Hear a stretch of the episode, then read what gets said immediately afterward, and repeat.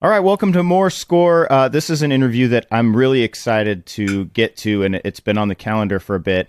Uh, we're joined right now by Colin Stetson, saxophonist, composer. Uh, new movie out is The Menu, which I'm really excited to see. Haven't seen it yet. Uh, and you also have a new album out, Chimera.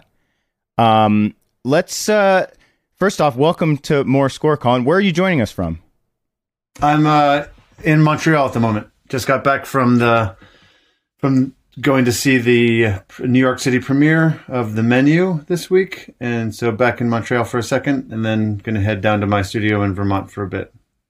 Nice. So I got to share this with you. So um, when we got reached out to by uh, White Bear PR to talk with you, mm-hmm. I was in Maui on my honeymoon on the road to Hana, listening to "Bad Bad Not Good" featuring you.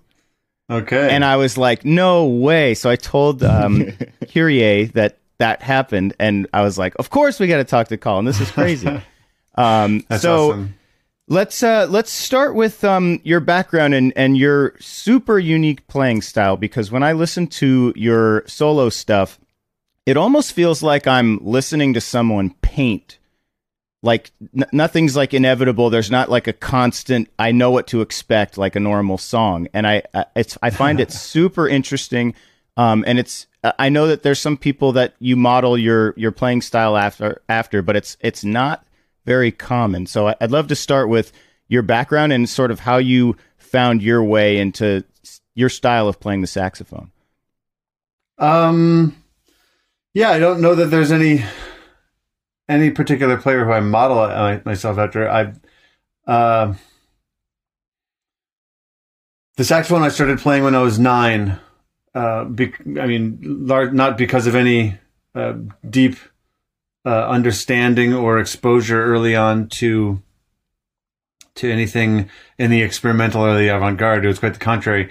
I was just, uh, you know, I was a child of the 70s. I was an MTV kid. I you know, remember sitting and watching, you know, videos like, um, uh, Who Can It Be Now, uh, by Men at Work. And then yeah. just thinking to myself when I was five, that's the one. That's my, that's my instrument. Uh, I'm going to do that.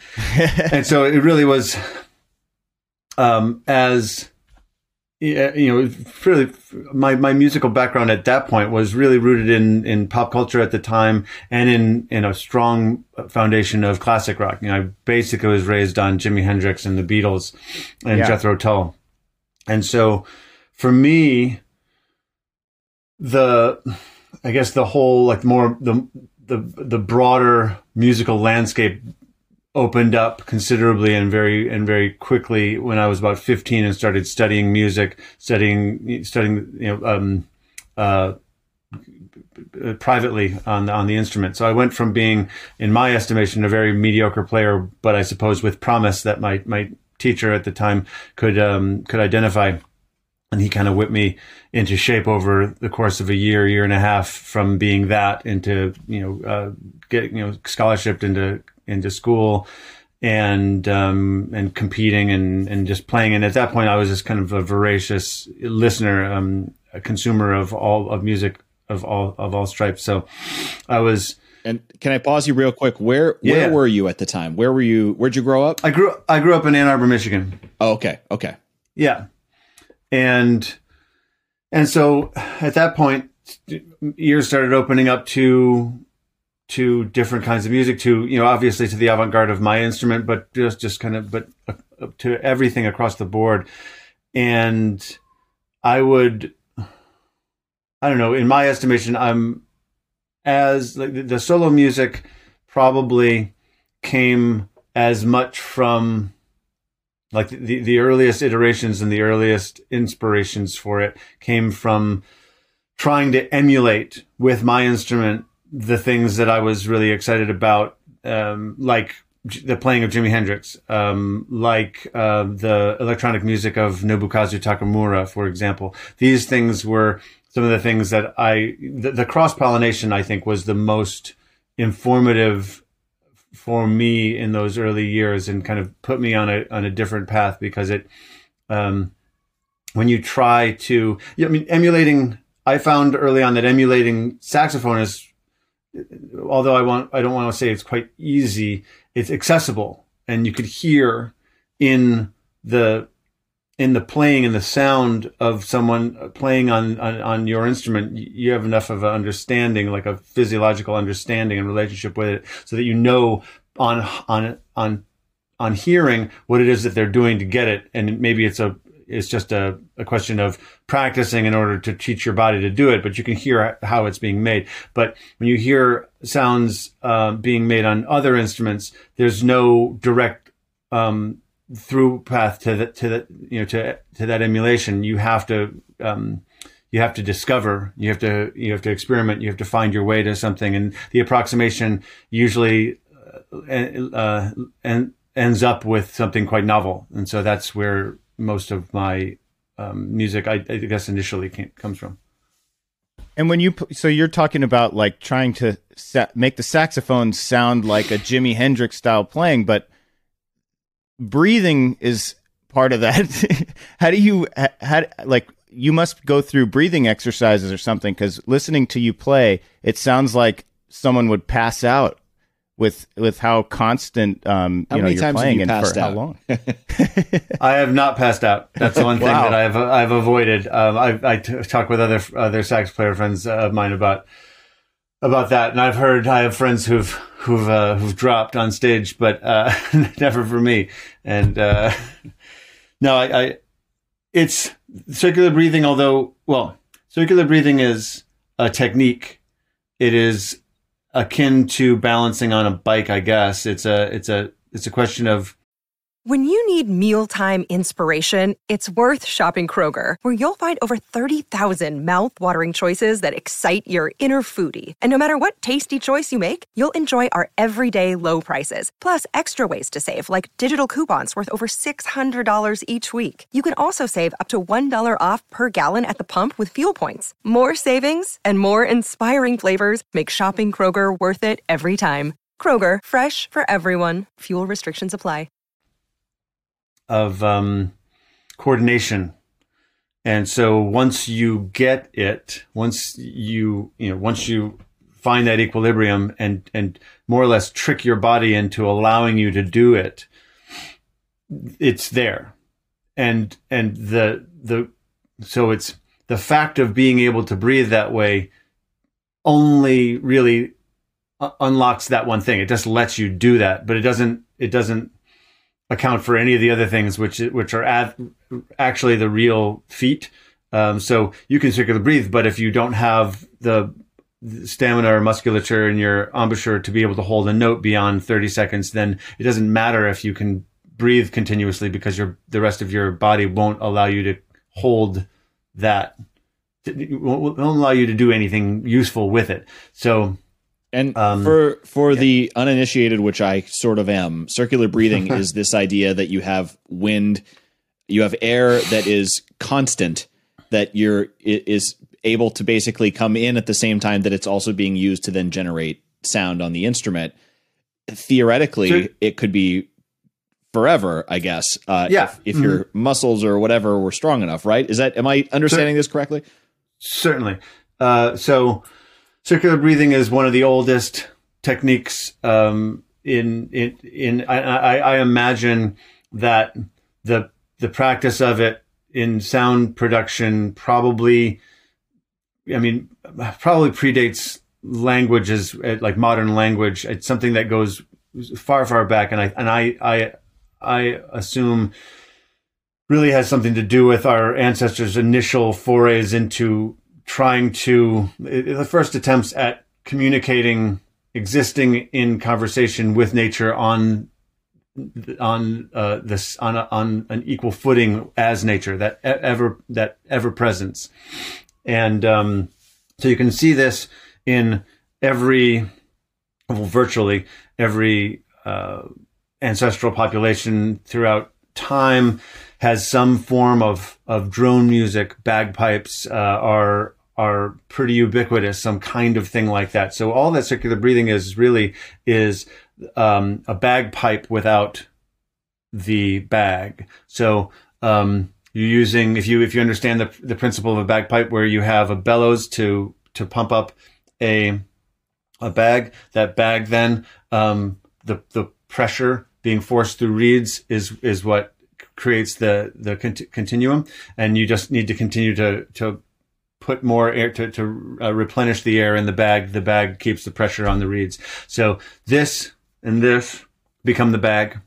Reed is in the in the in, in the instrument, and the you know the pressure it takes there is not just um, you, you, instead you have to create the seal with your um, with your musculature with your embouchure. And that's what what gives you the the potential for that ever presence for for going. And so you can see that pop up um, the most uh, like literally um, that the, the, the, most literal example of that that I know of um, and it's kind of a glaring example that comes out of if you look at the the kind of arc and lineage of bagpipes throughout the um, uh, throughout like you say uh, the Mediterranean and up through um, Western Europe and, and Scandinavia.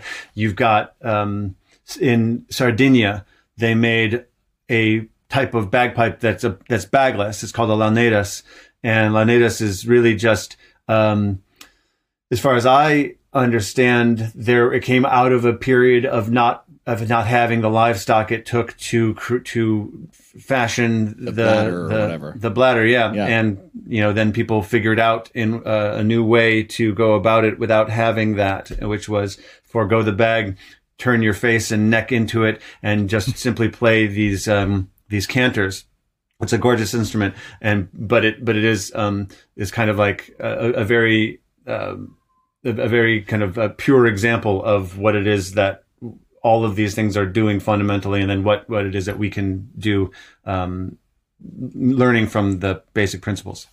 Any any bar tricks uh, that you, that develop from this? Is there anything outside of music that you can do at a party or something? Sadly, there's virtually no um, other applications for it. Um, Dang, I was thinking there's got to be something. no, no. Um, and there's, I was talking to a friend recently about it because he was asking, because everyone's always told uh, as a as a means of practicing it, use a straw in a glass of water and and try to you know make continuous bubbles, which I never thought was a very good way of teaching because you can kind of approximate that without actually circular breathing because um, who's to say when, when the bubbles stop but um, but I, I, suppose the closest thing that there is to a bar trick and but this is a sad sad um, bar trick that's not going to it, it won't, it, won't be winning you any fans. Um, is a is a you take a square of tissue and put it on the wall. This is a better this is a better way to learn because it'll force your mind into externalizing the the act.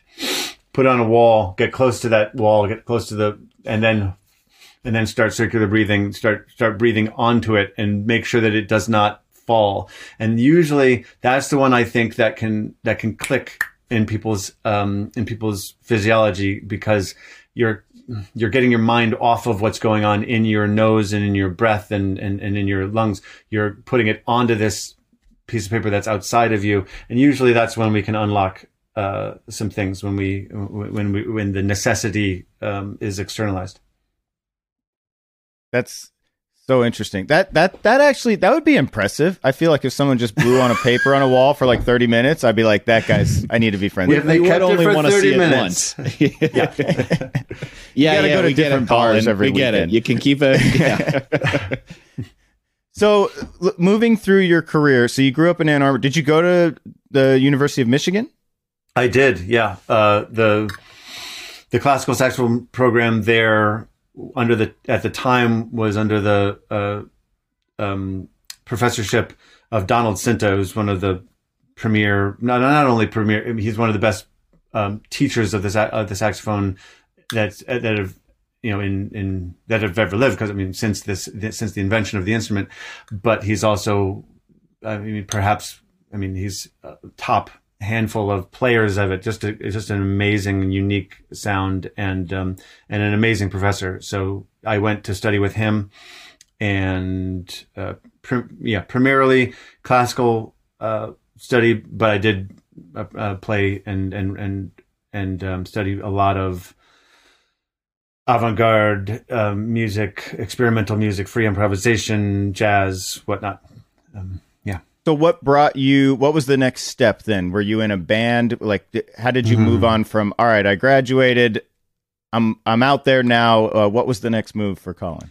it was a it's a lot less i think as when it, when each when, when any one of us thinks about what it was what that life was it, I, I feel like it's a lot less um linear in that sense uh, or you know or um or compartmentalized maybe uh so mine never really seemed like that i came in on this thing gradually over the course of my of my university years i was playing by the time i graduated my friends and I, who you know, we, we populated you know just a half a dozen or more different bands. Most of us in in a in a number of them, and we were playing every night of the week.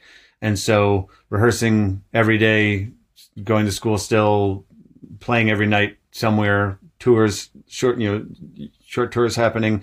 And so by the time I graduated, it was already pretty much transitioned into this lifestyle of perma playing, just out there and in all different ways. I mean, playing with bands that were decidedly more kind of avant jazz, um, you know, acid jazz type type things at the time, or um, or much more in in the singer songwriter, uh, or or or more straight um, jazz and free jazz, and so those things um, kept you know kind of blended straight through my 20s i moved from ann arbor i moved to san francisco and i was there for about six years and it really was just a a continuous haul just this inertia of playing playing playing just always always taking every opp- opportunity playing in just countless groups. And and eventually to new york where that continued. Um and that's i think that probably if I mean not to gloss over all those years, um, but while I was doing all of this kind of this endless hustle, playing with everyone, uh, I was I was already performing solo probably twice, two three t- times a year, and and that started to build up, and I finally uh, was approached by someone who wanted to put out a record of of the music, and this which ended up being the volume one, um, the New History of Warfare volume one that I put out, I think in 2007 or so. And so at that point, I remember sitting down with my best friend Stuart and talking about just how I didn't really, I didn't know how to how to get it all done, and it, you know, because uh, I I'd never really imagined any other way other than what I had been doing, which was, is to, to say, was just playing constantly with whoever, you know, not with whoever, but um, with all of the thing. There, there was so many. There's so much music out there that is so worthwhile and and and fun to to be a part of, to support, and to play. And so this novel idea came out of his um, head initially, and he simply just said, "Okay, you don't have any time." quit all the bands except for the one that I'm in. Uh, and you get, you still get to do that band. And otherwise you do the solo thing, you do that band. That's it. You, tomorrow you call everybody, you say you're out and, um, and then you just make that work. And so I did that and, and it was the best thing, uh, that I had done. And not, not to say that I, I should have or would have done it earlier, but at that point, it really was the, the perfect, uh, the, the perfect next step in in my life and in underst- in, in relationship to to my own music and to music in general. What was your your first kind of foray into providing music for something that is someone else's, you know, visual Mm. art artwork that they they were working on? I should assume a Uh, short film of some kind. No, actually, the first one was a feature was called Blue Caprice, which I think Mm. I did around 2010. I'm pretty yeah, 2009, 2010. And so Alexander Moors, the director, had heard my solo music, and and mo- like most like, like for about five years, really that that that was more or less what what it, what happened on a, on a number of occasions. And so he heard my solo music, had had found something in it particularly inspiring when he was writing the movie, uh, and and then thought that it that me and my approach would be good for the for the subject matter and for, for his uh, his storytelling, and so when he reached out, it was kind of out of the blue, and it was also kind of in the midst of one of the busiest, kind of most hectic times that I'd had because I had just stopped. I think I was just on the cusp. Uh, I just released Judges, or was just about to release Judges my, of my own. Um, I had just finished, or was just on the tail end of finishing Arcade Fire tours, just starting to to record and then tour with Bon Iver. So it was just in this flux. So, um, but uh, the way that I've kind of taken most things in stride is is that you don't say no to an opportunity, um, something that's kind of being brought to you w- op- with open mind and with a with a kindness and with a with um with you know with with a kind of an inherent um uh, creative um out you know uh it was it was it was the, the kind of the, exactly how you want to be approached. Um personally and specifically for your own approach not um, would you like to get into this? Do you think you could? Um, your your sound is particularly what i'm what i'm after. And so it afforded me a, a really perfect uh, doorway into that world. And i i loved it from the get-go uh, the the the combination of world building, storytelling, and also just the the the puzzling, the challenge of the uh, of the puzzle of it all, of of, of putting together a score. I still I find it um, incredibly satisfying, um, and so so that was the first one. It was about probably 12, 13 years ago, and and then they just kept on coming the same sort of way. I did a couple a year, um, mostly features, but but do- a couple documentaries as well, and and then I think uh, I, I, talked to Ari Aster in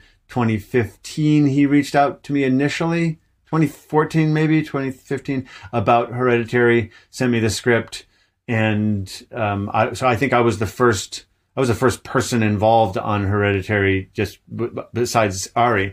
Um, and then he said, "Okay, I'll come back at you as soon as I get funding." And he came back after I think it was probably two years and said, "We it's all together, everything's a go. Are, are, are we good? You know, good to start?" And so that was that was the the best and the and the still the biggest runway I've ever gotten for a scoring job where we had uh, literally I started work on it wasn't continuous work, but I started making music for Hereditary a year out from its uh, premiere at Sundance. Wow. So yeah, it was uh, it was awesome. And and then so that premiered at Sundance in early 2018 and and and at that point I think was that summer was when I and I also that summer I also was making the first. And so in 2018 between the the release of Hereditary and the first I think that a lot of people went, "Oh, Colin Stetson just started scoring films," and and um, but um, I had been in it for for a while and learning, so, which which for me was great because had I just started um, at that uh, in that year, you know, I wouldn't have had all uh, like already all of the lessons learned, and just not only in terms of the the particular um, the, the, the all the particulars, the interface um, of of working in that medium, but also the just process because it's it's enormously process uh, oriented and and there are lots of things that um and I, I think I, I, imagine that most people are exactly like this where we we work very uh, independently and very um, uh, specifically and personally uh, crafted. Like the way that I work is probably to the to an outside um, to any bystander probably absolutely fucking bonkers. Um, but it works for me. and it, it I, I, imagine it's it is hugely time consuming, but it's the way that I like to work. It's it's very tactile. I have my hands on everything. There's not an inch of it that I don't touch, um, and uh, and I yeah, I've I've uh, kind of thrived on that. I, I've kind of I love the process and um, and continue to you're a, you're a sax player. Do you play other instruments? Like, how do you sit down and write? It. I play on the other instruments. So, for example, on Hereditary, I played uh, I, everything, um, and I play. I tend to play most of the instruments on my scores, with the exception of. So, for something like Color Out of Space, I did all of the instruments on that except for the strings, and so I've been Yeah, makes sense. uh, hugely uh, fortunate to uh, have an ongoing friendship and uh, professional collaboration with um, my old friend Matt Combs, who is uh, an amazing violinist who also plays viola, cello, upright bass, mandolin, guitar. Um, and we went to we were roommates in music school together. We've known each other for 30 years, and when it came time to do Color Out of Space, I reached out to him and him alone and just said, "Here, I got this thing. It's going to be have you know heavy strings, and I'm but I, I also work in a in a pretty um in a in, in a I, I I want to work in a very direct way and be able to write in in some maybe less conventional ways. And so um, I immediately just started. So the way that Matt and I have done this now for for several years and on many projects is that I can write, I can write, you know, conventionally with with a with MIDI with keyboard, um, and I can send him things like that, and of course he can listen to those parts uh, and and and and play them as as they um, as they are. I can also write with my voice, which I do a lot of the time, where I will sing parts so that they can be a little bit more in line with how it is that I would express that part of my melodic um, persona.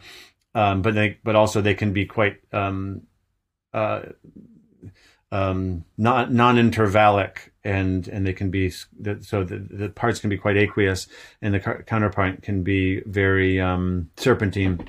And Matt is one of those brilliant ear players that can clone every part of that I send him precisely. And so I send him five parts of um, syrupy vocals, and he sends me back, you know, forty, uh, like a full orchestra that has that is completely cloned to that down to the microtone. And so it's we've had an, an amazing um, w- relationship in in terms of that for now for um, for years. And um and he remains one of the only people that I work with on a regular basis. Although for the menu you know so the menu was all me Matt on all the strings.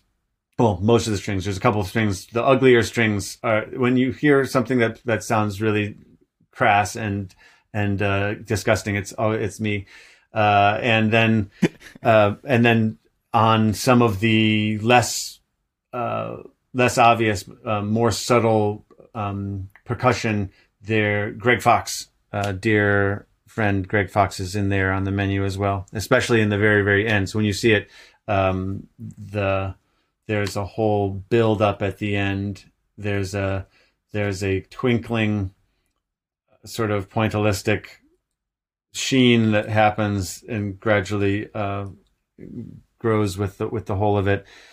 And that's all Greg playing like basically like blast beats on water glasses. Uh, and um, Nice. and then at the, the during the credits, uh, he's finally able to you know I think he's shredding on like a China cymbal alone in, in that last track during the credits. So Nice. Yeah. Well, let's get to the menu. Um, I, I saw in an interview that you came on board in what you called the sweet spot.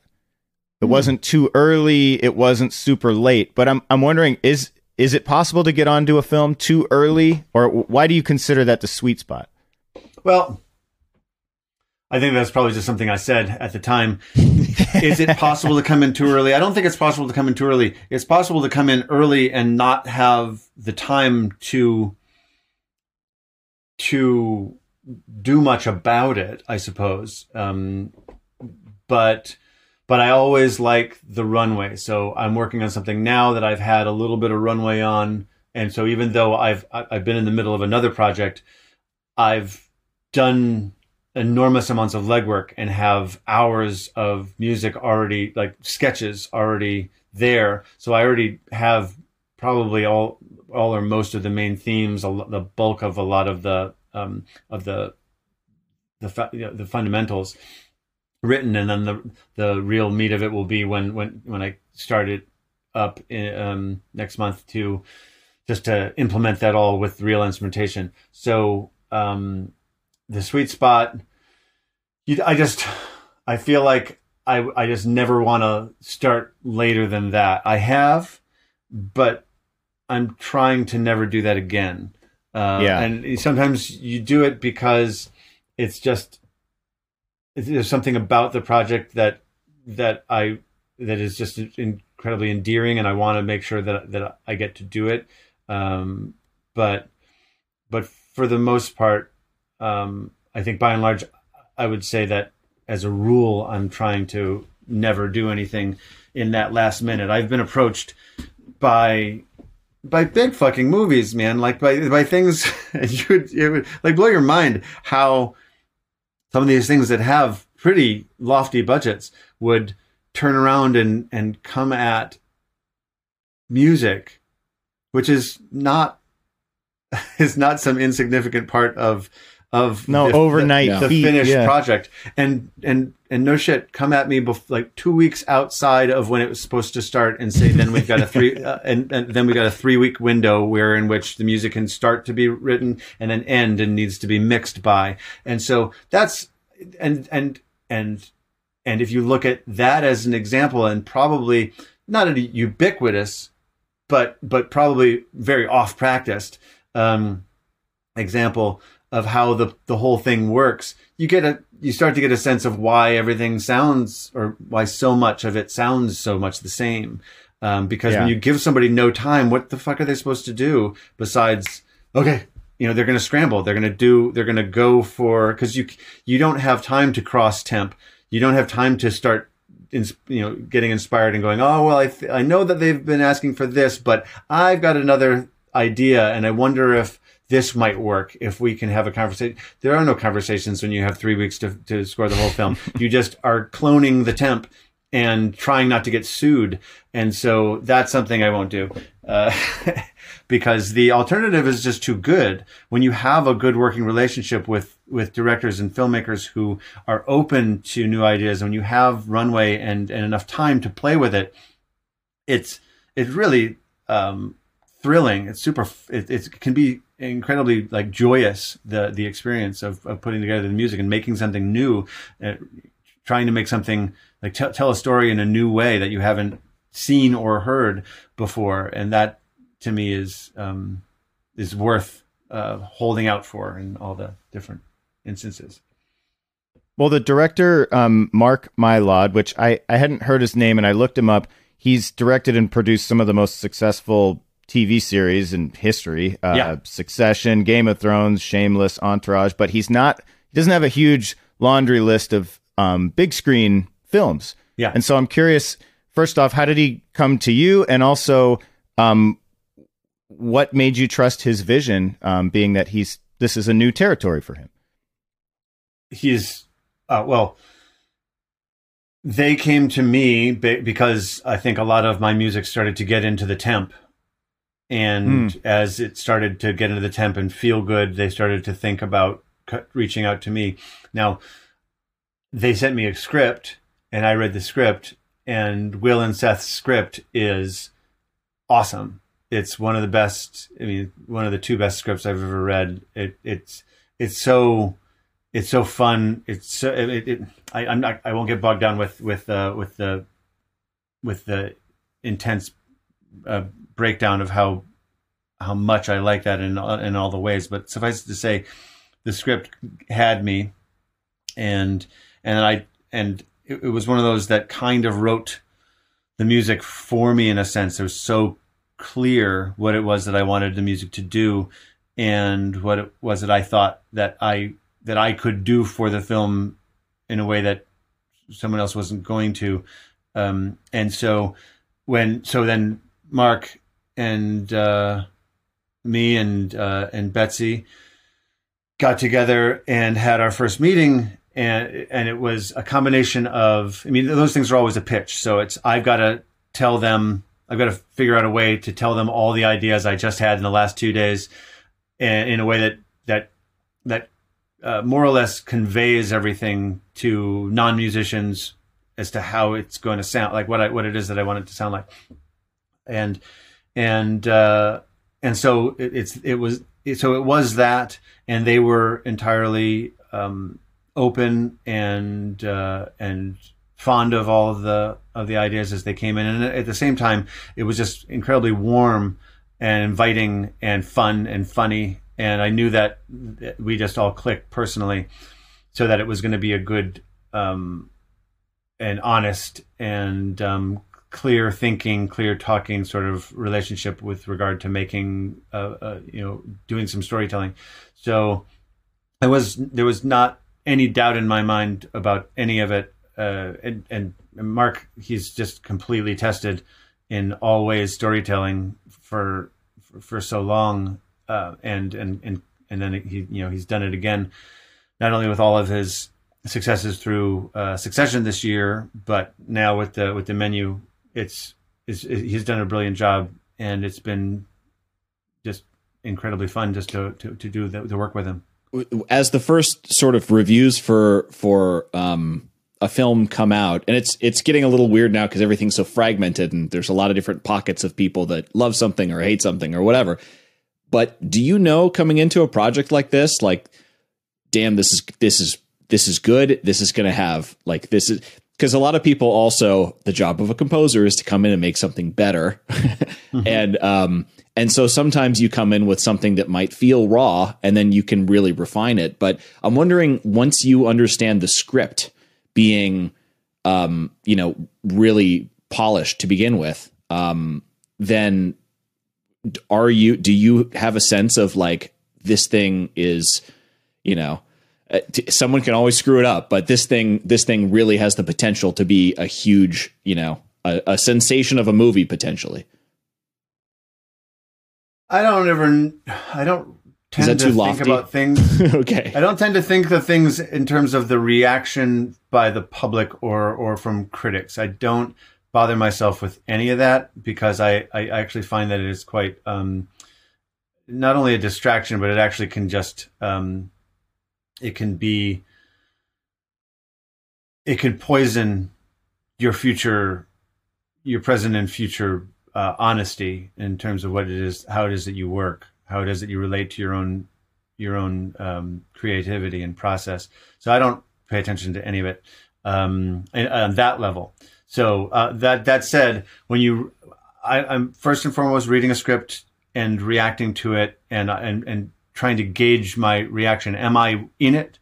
Am I somewhere else just kind of is this boring am i has it kept me in what way has it kept me has it kept me in a way that i've that i've like yeah I, this is gripping and, and i'm here but i've i've seen that movie before i've i i I've seen that story played a bunch of times. Yes, it's going to be a good one, but it's going to be a good version of a thing that I've already seen. So there's there's levels, and so for something like this, um, it's a I've I've not seen this story before, and and it's told in a way that is so impeccable.